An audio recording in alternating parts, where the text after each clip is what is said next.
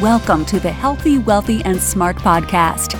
Each week, we interview the best and brightest in physical therapy, wellness, and entrepreneurship. We give you cutting edge information you need to live your best life healthy, wealthy, and smart. The information in this podcast is for entertainment purposes only and should not be used as personalized medical advice. And now, here's your host, Dr. Karen Litzy. Hey, everybody, welcome back to the podcast. On today's episode, I am thrilled to have Dr. Erik Meira. So, Erik is a consultant physical therapist in Portland, Oregon. He is a board certified sports clinical specialist and an NSCA certified strength and conditioning specialist with extensive experience in the management of sports injuries at many different levels. He also created and oversees the PT Podcast Network. The son of an engineer and a school teacher, he developed a love of science at a young age, often running home experiments, comparing and contrasting the effectiveness of products such as detergents and preservatives, because of course he did. Uh, before the beginning of physical therapy school, he studied philosophy and psychology while geeking out on chemistry and physics. Although he follows medical science professionally, he is a fan of all fields of science, particularly particle physics and astrophysics. He began his rehab training at the University of Florida, where he had the opportunity to be a student athletic trainer with Gator football. After finishing his physical therapy degree, he moved on to the George Washington University Hospital in Washington, D.C., where he overhauled the patient education program and became a physical therapy advisor to the GWU Medical School. After moving to Portland, Oregon, he started his own private practice, Elite Physical Therapy and Sports Management, now called Black Diamond Physical Therapy.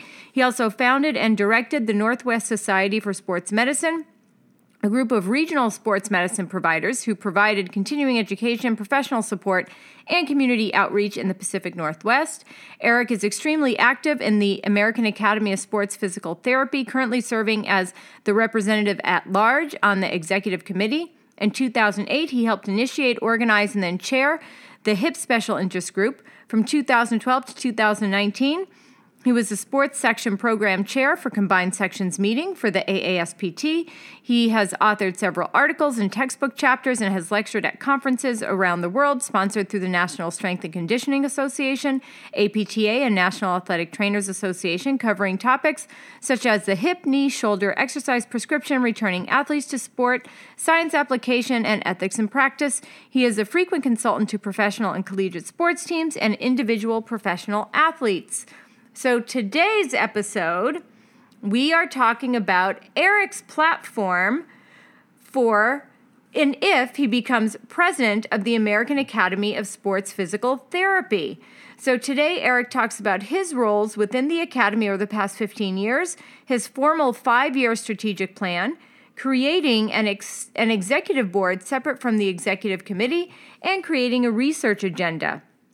He also talks about what is the overarching vision for the Academy. Who is on the executive committee and how the executive board is chosen? Erik elaborates on organizational structures and boundaries and embraces the tenets of diversity, equity, and inclusion, all on today's episode of the Healthy, Wealthy, and Smart podcast. So, Erik, like I said, is running for president of the AASPT. It is April.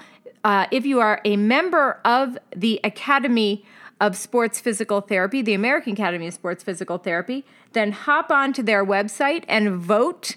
They have a couple of um, openings. Erik is running for president, so be sure you get onto their website and vote. I believe you have all month to do so. And without further ado, let's get to Erik's platform.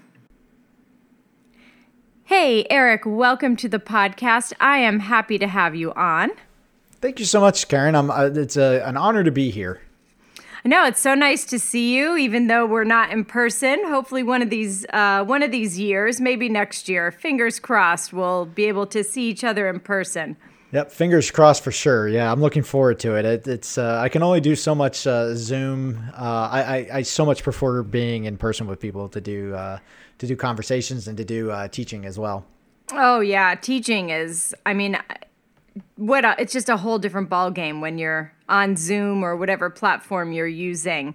Um, so, Erik, today you're on the podcast to talk about your campaign platform. So, for people who don't know, Erik is a president elect candidate for the American Academy of Sports Physical Therapy, which is part of the American Physical Therapy Association. Did I get all that right? Yes, that's right. We're one of the academies, one of the components of the APTA. Right. So you are here to talk about your campaign platform. So I'm going to hand the mic over to you. And I want you to let the listeners know what are the components of your campaign platform. Sure, I, I, I really appreciate that. Um, yeah, so first to, to clarify, some people uh, uh, have the question: What's the difference between a president and a president elect? And for the um, for the American Academy of Sports Physical Therapy, the AASPT, um, our president is elected to serve one term as the president elect, so kind of the president in waiting, uh, under the current president for one year so that the, the transition is smoother when that happens. And then they serve a three year term after that. And so a little bit of my background is I've, I've been involved in, uh, I've been involved with the academy for, for you know, well over a decade. I've been in leadership positions within the academy continuously for the last 15 years.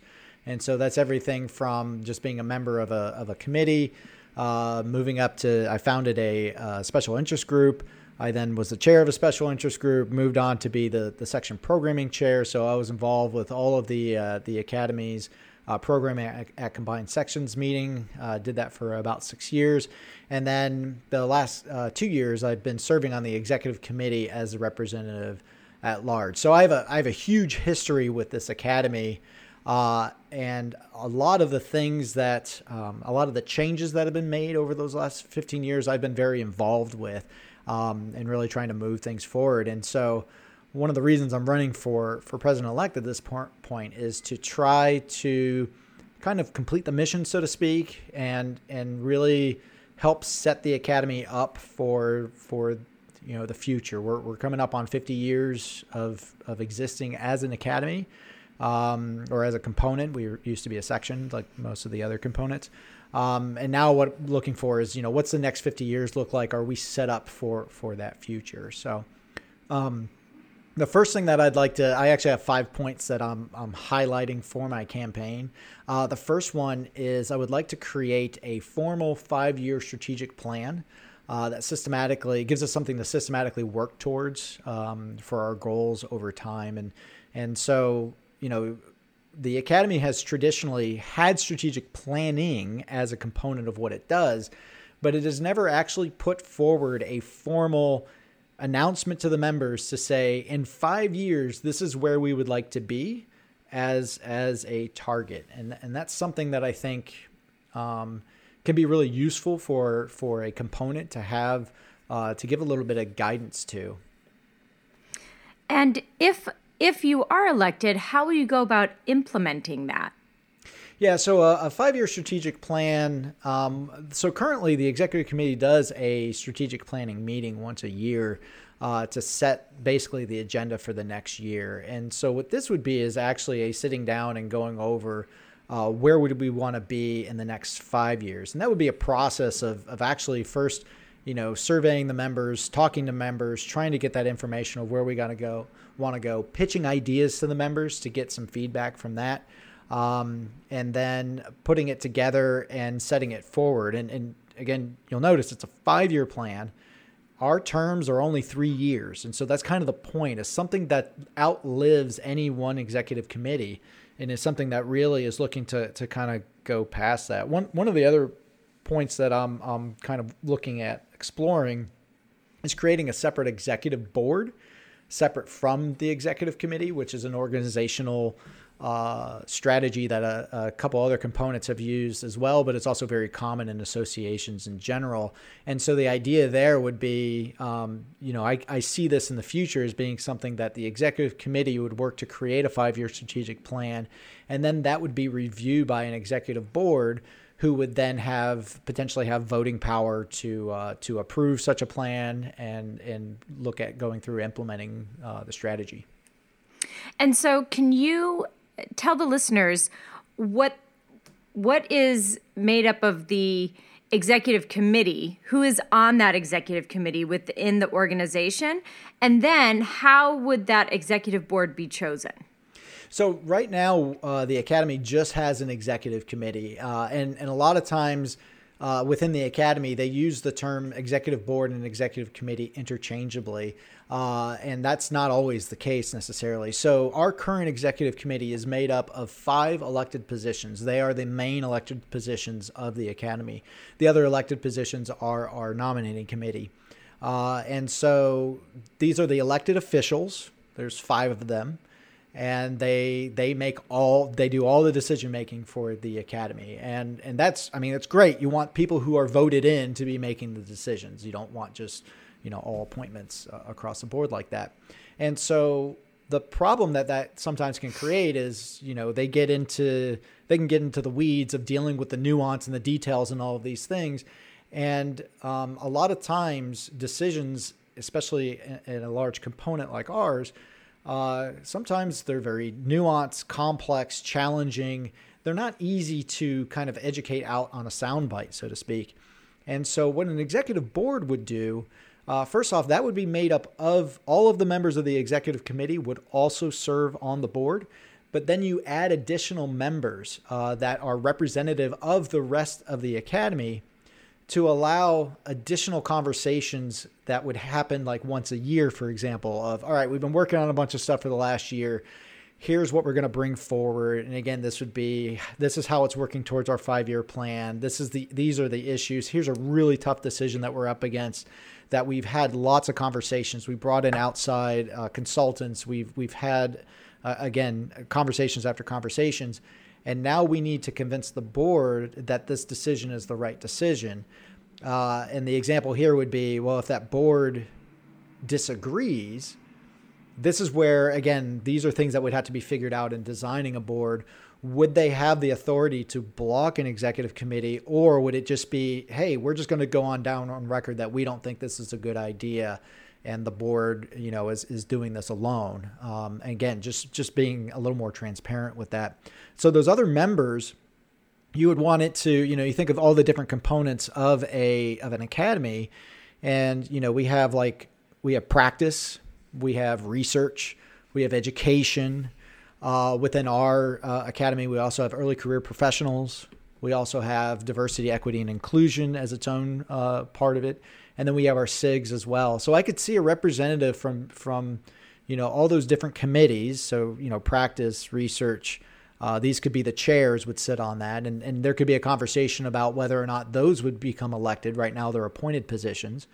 Uh, and then um, and then DEI and uh, early career professional. Uh, so we get the, all of those voices having a strong voice, and then maybe a an at large position, which could be a SIG chair or a couple SIG chairs, uh, could serve in, in, that role there. Um, and and then you know they kind of get that opportunity to be heard, but again, it's still kind of behind closed doors, but it expands that ability to have those conversations out uh, uh, and and get more advising uh, for an executive committee. Got it. And and because you, the you've got the these people on an executive board that are part of these different sections within the academy. I would then imagine that you can get some more input and feedback from the members. So it sounds like and you can correct me if i'm wrong you're trying to allow the members of the academy have a bigger voice in the decisions made by the by the executive board. Exactly, because one of the issues we have is you know we have a, an academy that's you know seven between seven and eight thousand members at any given time during the year. There are definitely fluctuations, and and all being represented by five people.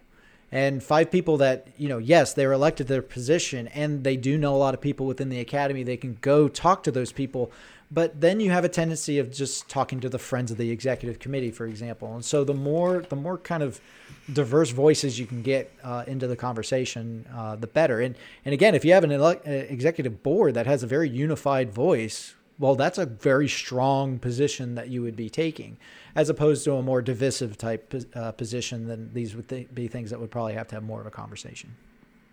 Okay, all right, I like it. Let's move on. So you've got you said you had a, uh, a couple of uh, things within your plan. So yep. we talked about a five year strategic plan, an executive board. What else? So the other thing I'd love to see is creating a research agenda, uh, and that would be to kind of lay a, a roadmap for the research needs of, the, of our members and explore our ability to drive this research uh, potentially through some academy funding as well. And so, you know, research and science that's something that I, I hold very dear. I it's, it's uh, you know pretty much everything that i kind of geek out about you know in particular. And i hear a lot from especially our early career researchers but then other researchers as well especially the ones that are running smaller labs of uh, of how uh, a lot of times it's hard to know what is kind of useful information from clinicians or what the true path is to get to what we want to know. And then I hear from the clinicians on the other side. You know, I've been practicing over 20 years, and there's a lot of things that I don't feel like we've made much progress, um, much real progress over my career. And, and it can get kind of frustrating. And, and what I mean by that is if you look at any one like like one or two year period, it'll look like things are getting done but then when you look over a longer period of time, you'll see that a lot of what gets published kind of has a circular nature to it. So they, they're kind of revisiting some of the same questions and not really uh, doing a very thorough job of answering that. And, and what I mean by that is a lot of times, you know, a, a group will have, it's like, look, we only have one study that we can do we're going to try to answer as many questions with this one study as we can. And what ends up happening is it's so diluted that they don't really answer any question really thoroughly for the future. And again, this is looking for where are we going to be 20 years from now with this information. I understand that small steps are, are frustratingly slow, but that's where we actually make a difference long term. And so, creating a research agenda would basically take clinicians, ex, uh, our, some of our researchers, uh, and then ideally also methodologists that they're they're what we call meta scientists, so people who study this study the science of studying information. And so, making sure studies are designed uh, appropriately, making sure that replication is being set up, making sure that a study isn't biting off more than it can chew. And so, in a research agenda, can lay out here are the next five steps that we need to see to go towards what we're trying to get done. And then researchers can look at that. It can be published publicly. And they can look at that and say, oh, I can actually step in right here. And the thinking here is if you have a large academy kind of endorsing that these are studies we'd like to see done, that should increase the value again from the publishing side, where uh, journals would look at it and say, oh, well, you know, this is a study that was very well executed that answers the question specifically that was asked by an academy uh, this is going to be cited in future studies. This is something we'd want to publish. So, kind of putting those incentives kind of on both ends of it. Got it. So, kind of using the academy as maybe a jumping off point for ideas for future studies, given the input from the members and what they're seeing clinically and what they would like to see continue on in the research. Yeah, exactly. And so part of that too is, you know, uh, uh, as a clinician, you might say, you know what, I would just love to have an answer to this right here. And mm-hmm. it may mm-hmm. seem really simple to the clinician of I don't see why that's a hard thing to answer. And that's where the research community can go come in and say, all right, well, if you want to answer that, you actually have to start with this very simple question way over here that you're not even thinking about. And so we're going to start there and lay the path so that clinicians can also see where are we on this path to see what what do we know and how does this actually develop over time. Uh, and I think that that's a huge value both for, for the practitioner and for the researcher. Right. And and on the research side, so obviously the clinician side, great because we're getting some uh, of what we're seeing every day put into the research. From the researcher's side, it's hey, uh, this is what we're seeing. You get an endorsement from the uh, from the academy, and maybe it will. Um, maybe it will allow you to have a greater chance of being published. I don't know. That's not the. I'm not phrasing that in the best way. You I, could probably phrase it better. So the way it, I would put it is, I would say um, that it makes their research more translational. Mm-hmm. So it, it's showing that, and and so and I think this is something that researchers sometimes struggle with, where they're they're trying to kind of dress up the clinical application side of things to make it more clinically applicable so it gets that that that that translation but by doing that it actually kind of dilutes their the quality of the study so to speak because they start looking at too many things and so by getting that opportunity for the research community to say, hey, it may not look clinically relevant yet, but it's going to be. And so then they're part of that clinical relevance as a package.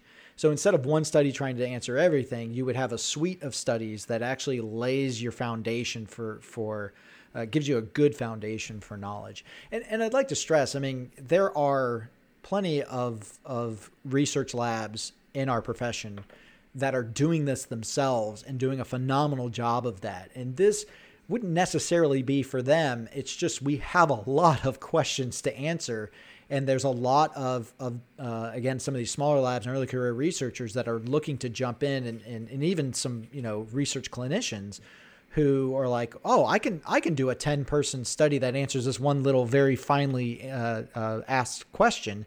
If it's laid out for me i can then take that and run with it or simply just do a replication of it. And how does this look practically running through the academy? How does so this happen here would be, you know, somebody would bring it forward an idea, for example, and there would be, you know, we do have a research committee.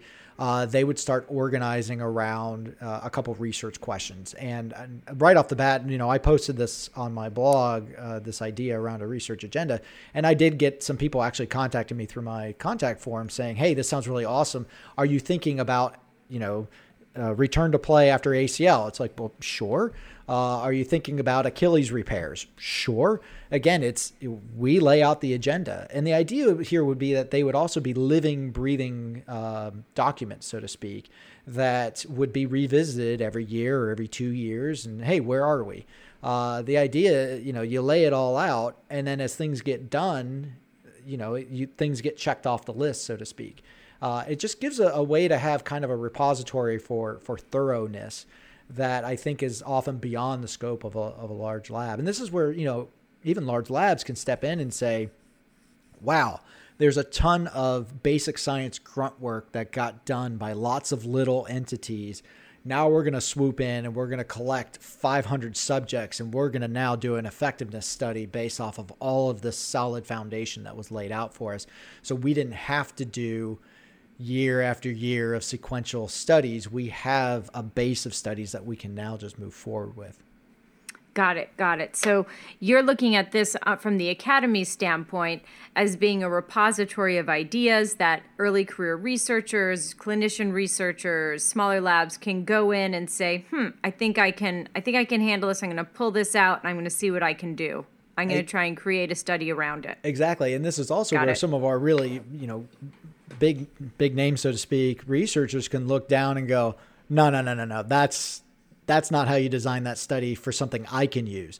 I would need you to also do this here. And then our research committee and our methodologists might even kick back to them and say, oh, I understand that. What you're actually doing is adding another study in between, not necessarily trying to do too much with one study. And, and so, again, this is where it's creating a, a sounding board that all these people can have these conversations. Got it. Okay. All right. I think I understand it now. Thank you. Sorry for asking so many questions oh, no, no, about that. Of, of, course. And then and then ultimately, you know, the name of the game is almost always funding. So if if we can then set up some some grants, for example, to say, you know, we want to we have money set aside to pay for this next step.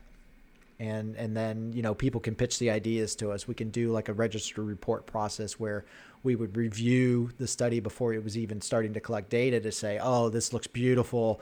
We're gonna we're gonna give you money to complete this." Got it. All right, sounds like a plan. Mm-hmm. Okay, so what else is on your platform? So another thing I'd like to see is creating more structure to our organization. Um, so something that you know, as I mentioned, we just had the four you know executive committee members and then we've had uh, other we've had committees over the years, and as, as, I've said, I've served on a lot of those. Um, but a lot of times, what ends up happening is um, that everything ends up having to go through the executive committee for final approval for every single step. Uh, and, and I understand the need for that. I mean, these are the elected officials, these are the ones making the decisions. But when you get to an academy as large as ours, it kind of can start to smack a little bit of micromanagement and making it that if you've ever been in, a, in an environment where you're feeling micromanaged, it really feels like your hands are tied, your creativity is stifled, and you can't really give to the to the uh, institution if you're in that situation like that. And so, um, the way that that gets solved is actually to have better defined roles that people are stepping into. So, um, our we have a new membership engagement uh, director, uh, Jamie Little, who's just absolutely phenomenal. Uh, and he's been with us for the last year. And and one of the things that he likes to point out is you, have to create, you have to build the boundaries of your sandbox, and then let the person play in the sandbox. Uh, but you you give them a lane to be in, so that they feel confident in what they're doing and feel supported in what they're doing not just giving them like a very vague instruction and then say and then come back to me and show me what you got and then i'm going to change everything anyway. But really empower them to say hey here's here's the goal. Uh, here's generally what you know what your role is to say like uh, the, the chair of the practice committee or the chair of the education committee and you know let's see what you can do. Uh, and you know as long as it's not too far out in left field we're going to support support that all the way through. And so since I've been on the executive committee, we've expanded the leadership opportunities for our SIG members. Uh, so SIGs used to just have a chair and a and a vice chair, and now they also have a practice lead, an education league, a membership league, and a communication lead. All opportunities for people to step in and take leadership roles, and allows us to um, uh, to let people demonstrate what they can do uh, in the academy. And and I mean the beauty of it is I these people when they step into these roles, I don't know who half of them are. I've never heard of them. And I think that is awesome. That's not me trying to think of somebody to, to fill this role. That's somebody who stepped up and said, I want to do this role. And of course, some of them are not going to do very well, but a lot of them are really going to demonstrate uh, who they are and what they can do. And it's an opportunity to, uh, to let our members really kind of, kind of contribute to the academy. Yeah, and it also sounds like you're developing a bit of like a leadership development pipeline. That's exactly right. Yeah. Yeah. And that's where, you know, and, and that that gets to the the final one of my points is uh perfect and embracing the tenets of diversity, equity and inclusion and make sure that that applies to all of our members and our future members and that's going to ultimately make our academy uh, better overall and, and again this is the thing that you know people get they get hung up on, and again, diversity, equity, inclusion, typically uh, noted as DEI, is kind of the popular um, initialism that's used now. Um, people get hung up on, oh, well, that's referring to minorities. Oh, that's referring to gender. It's like that also refers to early, uh, young professionals, older professionals, uh, people who otherwise don't, you know, quote unquote, fit into the uh, to the the the club, the clique, so to speak. Um, and we just want to make sure that we're embracing of all the different voices that are within our academy and make sure that they they feel um, they feel represented and they feel seen. And so, you know, you mentioned leadership development. That's definitely one part of it. Um, and a lot of components, a lot of times leadership and and presentation. So like getting up at a conference and speaking, um, a lot of times they're kind of shoved together as the same thing. And not every great presenter is a great leader, and not every great leader is a great presenter. So we don't want to fault people for being really strong on one, but not so great on the other. And so we want to create two opportunities for the, the face of our academy, which is our leadership and our, our presenters, to develop as as again as leaders and then as people who are are getting into more the education side of things. Right. And like you said, they don't have to be the same person that's right. So you can speak on behalf of the academy. Let's say it's at CSM or maybe even an international conference, something like that. As, as a representative, but it doesn't mean that you're the president of the academy, nor does it mean because you're on the executive board, you get to speak at these That's different exactly places. Right. It has to be something that is earned, not just given for the position that you're in. Yeah, and so that's that's another de- definition of diversity is playing to your strengths. So not trying to make one person do everything, but try to find the best person for that job regardless of who they are. And it may be that they're really good at one thing and they're not so great at other things. Instead of trying to shoehorn them into things that, that they're not going to excel at, let them really shine where they where they can shine. And and again, you know, we're an academy between seven and eight thousand members um, we don't need to have one person doing everything. It's really an opportunity that lots of people can step up and fill different roles. Uh, and, and I think that's just, it's just great for all of us. Absolutely. And it also makes people feel like they're wanted. Yes. Yeah. And that's important because there's nothing worse than not feeling wanted. Yeah. And, and I mean, that's the other thing too, is it, you know, I'm a, I'm a big data guy, big analytics guy. And so one of the things that we used uh, DEI in particular for, and this was uh, a little over a year ago when we put together a task force to look at it, and that, that was the, the mission of the task force was to see what do our demographics, how do our demographics break down along gender and along uh, race, uh, race identity. And um, the simple thing is you can just look at those numbers of the membership and then how do our leaders break down by gender and by um, racial identity? And then how do our presenters break down in the same way? And so in some respects we had very very good matches. Uh, you know specifically csm uh, presenters were, were pretty well representative uh, specifically in gender, not quite so much when it came to race.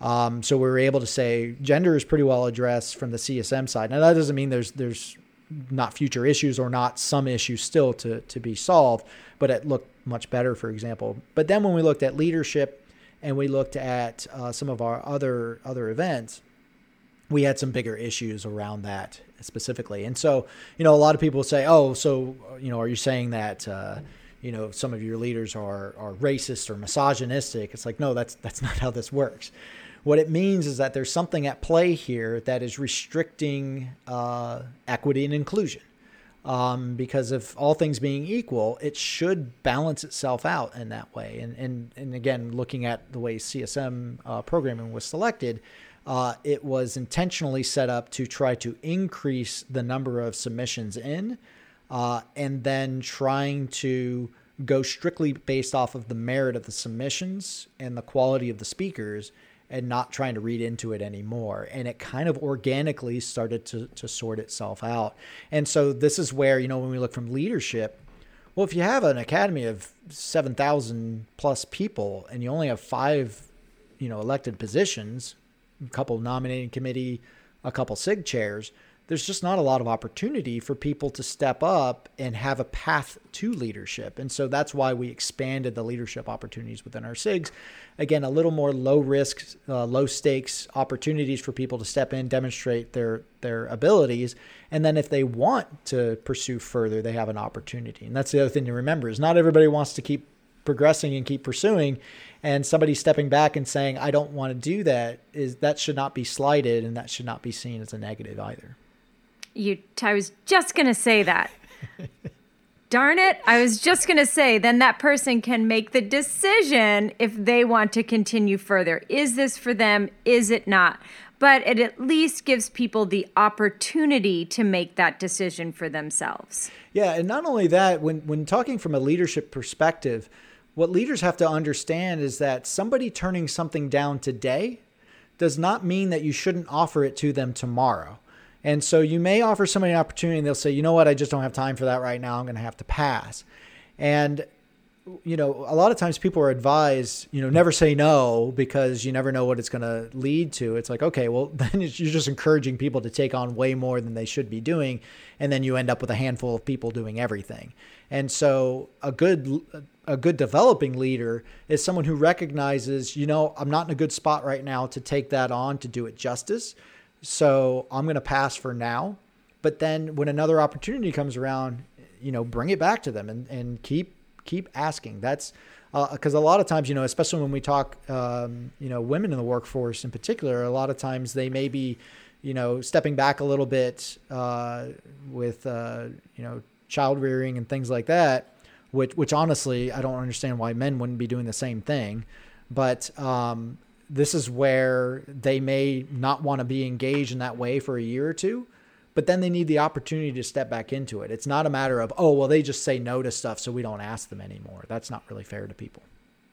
No, and that's, I think it's so important is to remember that you have to ask because a lot of people feel like maybe they're not smart enough, they don't know enough people, but boy, they really want to try and get involved, but no one really asks them. Yep. So if you don't ask someone, you may be missing out on some great opportunities that that person can bring to the table, great ideas.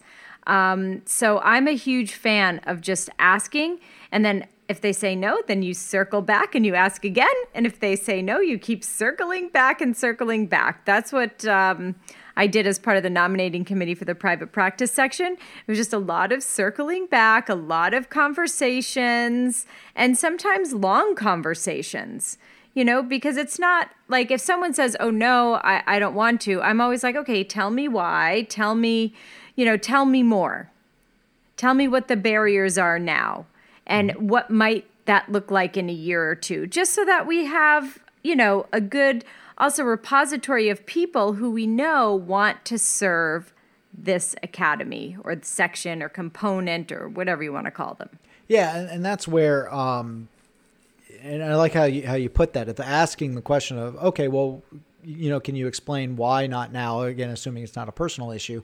Um, and they may say, you know, I'm I'm just not really good with with this one part of that job. And it might be, oh, we can get somebody else to do that. you know, that that's not a problem. As a matter of fact, there's another opportunity for another person to step up into a role. And so, you know, hearing them out from that perspective, I remember uh, when I took over as programming chair for CSM, we greatly expanded. You know, we went from I think it was eight or nine sessions that we offered at CSM, uh, and then I took over and it was like 36. So it was like, you know, big explosion. Uh, and it was more a matter of APTA had always offered us that those number of slots, and we just turned them down. We we just wanted to do one every every block and not program against ourselves. And I was like, hey, if they're going to give us a spot, I'm going to throw people up there. And um, it was difficult the first year because we didn't have enough submissions to support that. But I wanted to set the precedent of no, no, no, we are going to do this. And so I then had to get on the phone and and walk around at conferences and say, hey, can you submit something on this, this, or that? Why or why aren't you submitting something on this, this, and that? And the most common answer I got back was, oh, I didn't, I didn't know that that anybody wanted me to submit something like that. I didn't know that you guys were interested in that. It's like, no, yes, we are definitely interested in that, and, and please, and, and trying to lay things out. And then, of course, stressing that there's a difference between me asking and me accepting. You know, a lot of times, just hey, give me submissions so that we have something to work with here and we don't have to accept you know necessarily the same speakers over and over, but but get that opportunity uh, to do that. Yeah, amazing. And now, Erik, what would you say when looking at this platform? So we have five-year strategic plan, creating research agendas, expanding organizational structure, creating an executive board, and embracing the and and progressing the tenets of DEI. Mm-hmm. Um, what is sort of the overarching vision in your mind for the academy? So what I'm trying to do is really set things up for um, and the term that I've been using since I came on as, as representative at large as well is my big thing is is architecture. So I'm trying to set up kind of a scaffolding for our members to inhabit and to and that is set up in such a way that the academy can move forward into the future with the ability to be adaptable as things are changing, but also to be strong at the same time. And and that's something that um, I think having things laid out. You know, I mentioned five year strategic plan. That's where I would start, and then I would love to see, you know, a ten. What's the ten year strategic plan? What's the twenty year strategic plan? I mean, that was something that you know we just passed uh, 2020 uh, which which turned out to be a different year than I think we were anticipating. Uh, but back in in 2000, that was Vision 2020. That was the APTA made a strategic plan of where we want to be in 20 years. Um, and I think people forget how important strategic planning is. Um, you know, there's a lot of decisions that happen in the course of a year within any organization. And a lot of times there could be three or four perfectly acceptable, you know, courses that could be taken, uh, you know, decision courses that can be taken on one of those, you know, big decisions that need to be made. But one of them may support the strategic plan down the road better so that when you're making that next decision, it's going to build off of the previous one as opposed to just solving the problem that's in front of you. And so making sure, and again, kind of like that research agenda, making sure that what you're doing today is something that can be built upon tomorrow. We're never finished. It's never the end. It's never we've just solved it. It's how does this set us up for the next thing that we're going to be doing, you know, down the line and, and intentionally laying that out. And, and so some people will ask, well, so, so how locked in is this five year plan? It's like, no, it's, it can be amended as we go. I mean, that's, that's kind of the whole point of it. It's just that we have some sort of a vision going forward with that. Um, and, and so again, it's more trying to set things up, not for me, not even for our, our younger members, but for the members that haven't even joined yet, that they have a path through their career through our academy, that our academy supports them every step of that way and they feel like they're involved as they go through.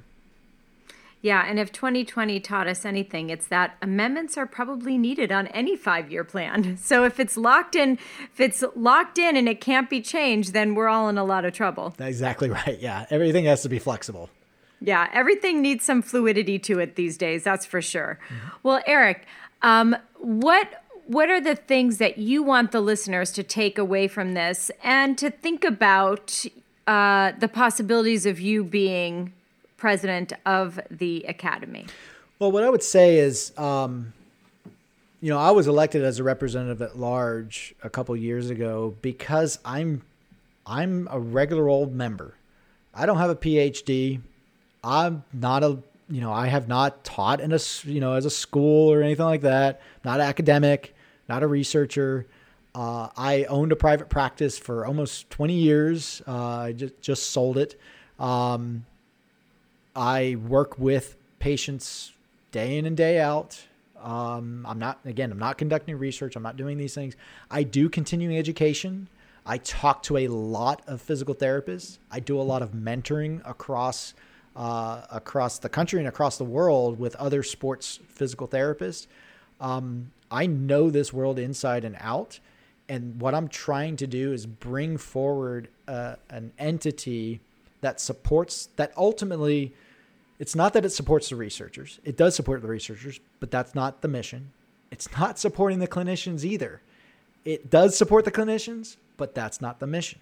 It's to support our patients to make sure that they get the best service possible by supporting our researchers and our clinicians and doing it in such a way that is integrated in such a way that makes our members feel like they are getting a back and forth conversation with the academy which is made up of all the other members so it's everybody talking across each other everybody communi- communicating uh, everybody working together towards some common goals trying to make their careers what they want it to be and setting it up so they can hand it off to the next generation to make it what they want to be as well. Excellent. Sounds wonderful. and now it does. It sounds great. Now, Erik, where can people find you if they have questions or comments or they just want to say hello? So, probably the easiest way is uh, well, the, the, the, most comprehensive one is just going to the website uh, that I run, which is called thesciencept.com, all one word, the science PT. Make sure you put the at the beginning. Um, and that's got links to uh, my Twitter account. My I have an Instagram account, uh, although I'm terrible at it. Uh, if you want to see an old man hitting something with a rock, that's pretty much what I do on Instagram. Um, but uh, definitely, I'm available uh, for the most part on on Twitter. But there is also a contact form on my website that if you have any questions, you can click on that. It, right on the homepage, there's a, a, a button that's that's a, uh, a link to my campaign page and so you can go there and, and everything that we've talked about, I have a blog post, an individual blog post for each point that I highlighted, going into more detail.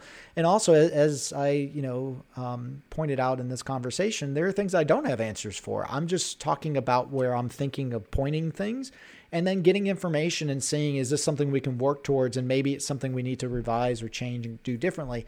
But these are just my thinking uh, from what I've seen from all my years of service, things that I think are very doable, very possible um, within our current means, within our current support, within our current structure to really set us up to grow uh, into the future. And so just that website probably is, is the, um, the most comprehensive spot.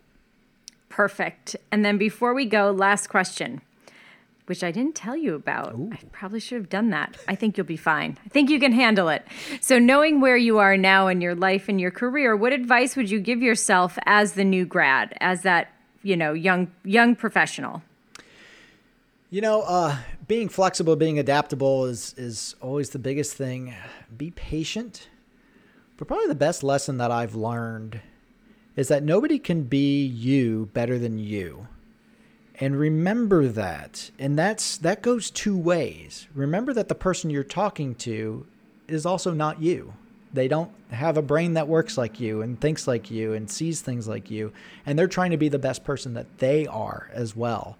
And so the more that we can support each other to both be better at all times i think is huge. And i think that's something that you can carry in with your patients when you're working with them of being compassionate to understand that you know, it might be easy for you to get up every morning and do a 30 minute run, but that might be like torture to the person you're talking to. And it's not their fault. They're not lazy. They're not wired wrong or whatever.